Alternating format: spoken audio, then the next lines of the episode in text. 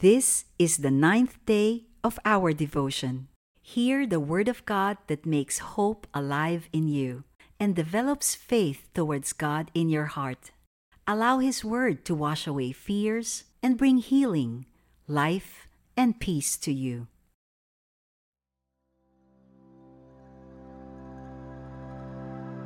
I will read from the letter of Psalm, chapter 103, verses 1 to 5. Bless the Lord, O my soul, and all that is within me. Bless his holy name. Bless the Lord, O my soul, and forget not all his benefits, who forgives all your iniquity, who heals all your diseases, who redeems your life from the pit, who crowns you with steadfast love and mercy who satisfies you with good, so that your youth is renewed like the eagles.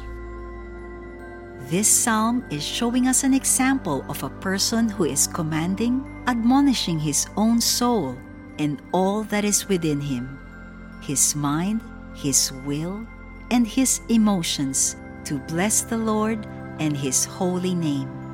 And not just blessing the Lord, but also to not forget all the blessings available to him coming from God. To bless the Lord means to praise him, kneel down before him, and to thank him for all his goodness. The list of God's benefits for us include forgiveness for all our sins, healing for all our diseases, redemption from the pit of death, destruction and damnation crowns of God's steadfast love and mercy, good things and virtues that restores our youth so we never lose it. You notice that God's forgiveness is for all our sin. Do not allow guilt or condemnation to overpower you because you are sick.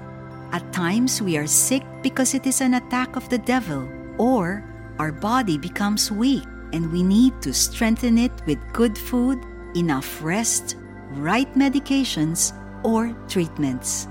When you ask God for His forgiveness, He freely gives it. You do not have to feel guilty because you are sick. God's benefit for you is His forgiveness. It is the same with His healing. Healing is for all our sickness. Do not forget His benefits. Command your mind, will, and emotions these are the components of your soul. When you do this, this is an act of faith to God that you believe.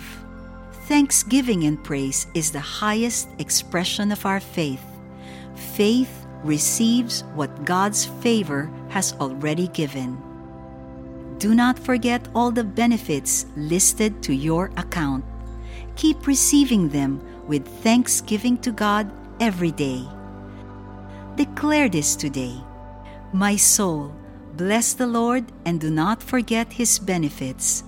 God forgives all my sin and he heals all my diseases. He saves me from death and crowns me with his mercies and loving kindness. My youth is renewed day by day. My strength is restored. I am healed in Jesus' name. I shall not lack.